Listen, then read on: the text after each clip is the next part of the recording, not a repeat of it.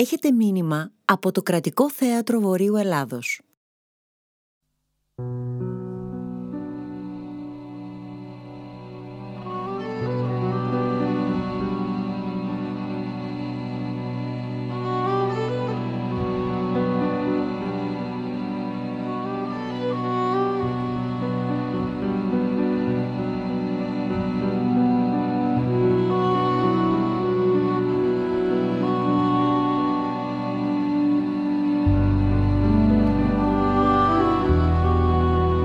Κρατώντα την κλαδωτή ομπρέλα της μάνα του, τις δικές του μονίμως της χάνει, και περπατώντας μέσα στην πλάγια βροχή, ο 18χρονο Χριστόφορος Θιάφης είδε το χτυπημένο σκυλί που τρυπώδιζε πάνω στο βρεγμένο πλακόστρωτο, κρατώντας τον αέρα το πίσω αριστερό του πόδι. Πέρασε ένα πούλμαν βεραμάν με κίτρινα φωτάκια, ένας σκυφτός με μουσαμαδιά πάνω σε μηχανή φλωρέτα και μια αλφα Ρωμαίο με ακτινοτές ζάντες. Ο Χριστόφορος στάθηκε για λίγο και άλλαξε πεζοδρόμιο. Το δωματιάκι όπου σιγόσβηνε ο παππούς ήταν 200 μέτρα παραπάνω. Θα πήγαινε να τον δει, αν και είχε ξεκινήσει για να πάει στην καφετερία. Έσπρωξε το γυρτό πορτάκι και μπήκε. Ο παππούς τεντωμένος στο κρεβάτι, οχρό, δύο μέτρα άντρας, αξίριστος, με το στόμα μισάνυχτο σκοτεινό, σιωπούσε κοιτάζοντας με τα γαλανά του μάτια το ταβάνι. Πέρα από το ταβάνι. Ένα χρόνο ακίνητος, κατάκητος, με τραύματα κατακλείσεως πλέον, υπέφερε από βαριά πνευμονική πάθηση. Κοντά του όπως πάντα η γιαγιά, μαζεμένη στο καρεκλί σαν μαύρο κουβαράκι. Ο Χριστόφορος έσκυψε και τον φίλησε. Εκείνος τον κατάλαβε και του λέει «Χριστοφοράκο, χτες το πρωί βγήκα στο κυνήγι. Κουρί, κάβατζι, γκραβούνα. Χτύπησα δυο σιχοφάγια και ένα τσαλαπετινό. Στο τρίπιο το βουνό βαράω με ντούμπλεξ μια ναρκούδα στο στήθος. Αλλά δεν είχα δραμιάρικα, είχα σκάγια ψηλά για τα πουλιά και δεν έπεσε. Ορμάει μου γκρίζοντας κατά πάνω μου, την αρπάζω από τη γλώσσα και της την ξεριζώνω. Λαχάνιασε. Είχε ανασηκωθεί λίγο και ξανά πέσε εξαντλημένος. Ακόμη κυνήγι ονειρεύεται. Όλα τέτοια με λέει κάθε μέρα. Προχθές πήγε δίθεν μαρσενικό και στριχνίνη να χτυπήσει κουνάβια. Βάζει μυαλό. Το ένα το βουνό δικό μου και το άλλο δικό σου. Αυτός είναι. Μόλις αγόραζε καινούριο κουστούμι, το φόραγε και τράβαγε στο κυνήγι. Γύριζε με παρταλιασμένα παντελόνια. Μια ζωή μπάλωνα. Ό,τι έπιαναν τα τσαλιά και ό,τι άφηναν. Γύριζε γεμάτος παρτσάδες. Έτσι ήταν πάντοτε. Το ένα το βουνό δικό μου και το άλλο δικό σου. Η αγιά, από τότε που ήταν κατάκητο, αδύναμος να σηκωθεί, μπορούσε να λέει οτιδήποτε χωρίς να φοβάται ενώ πάντοτε μέχρι να αρρωστήσει τον έτρεμε. Άμα όταν σιδέρωνε έκανε την τζάκη του πουκαμίσου λίγο πιο δίπλα από εκεί που έπρεπε, τότε άρπαζε ο παππούς το πουκάμιζο, το σκίσε λουρίδες και το πέταγε από το παράθυρο. Κάποιες νύχτες που μεθούσε στο καφενείο του χωριού, έπαιρνε την ορχήστρα και πήγαινε σιωπηλά μαύρα μεσάνυχτα στο σπίτι. Η γιαγιά κοιμόταν στο πάνω πάτωπα. Ο παππούς μπαίνοντας, έσπαγε επίτηδες δυο τζάμια και φώναζε. Γιανούλα, Τάσπασα. Αν η γιαγιά τορμούσε να ρωτήσει γιατί, τότε εκείνος γινόταν έξω φρενών. Άρχιζε να ουρλιάζει και τάσπαγε όλα στο σπίτι. Τζάμια, γυαλικά και καρέκλε. Τον ήξερε λοιπόν και του φώναζε μαλακά.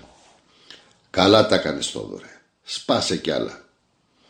Τότε ο παππούς, μόλις άκουγε αυτή την έμεση δήλωση υποταγής, γλυκενόταν, φώναζε τους οργανοπαίχτε που περίμεναν απορριμμένοι απ' έξω και τους πρόσταζε. Παίξτε εσείς μερικές καντάδες για χάρη της κυράς μου ο Χριστόφορος τον κοίταζε επίμονα.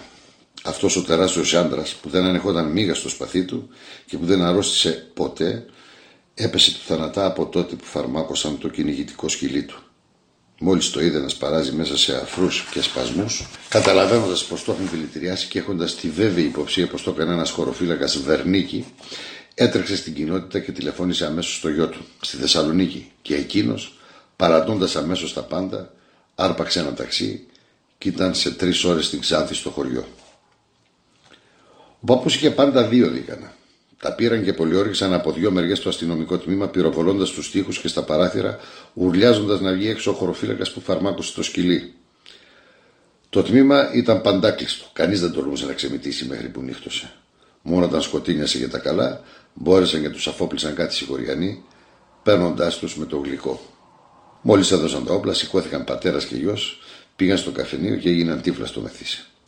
Κατά τις 2 η ώρα τη νύχτα και ενώ κανείς χωροφύλακας δεν τολμούσε να κυκλοφορήσει στο χωριό, πήραν τους μουσικούς, ένα μπουζούκι, ένα ούτι και ένα γορδιόν, πήγαν, σήκωσαν την νεκρή ρόζα και τράβηξαν όλοι μαζί για το νεκροταφείο. Έσκαψαν με μια τσάπα ένα τάφο και έθαψαν το σκυλί βάζοντας ταυτόχρονα τους μουσικούς να παίζουν τον εθνικό ύμνο. Ο γιος που τότε ήταν συνταγματάρχη χαιρετούσε καθ' όλη τη διάρκεια της ταφής στρατιωτικά σε στάση περήφανης προσοχής.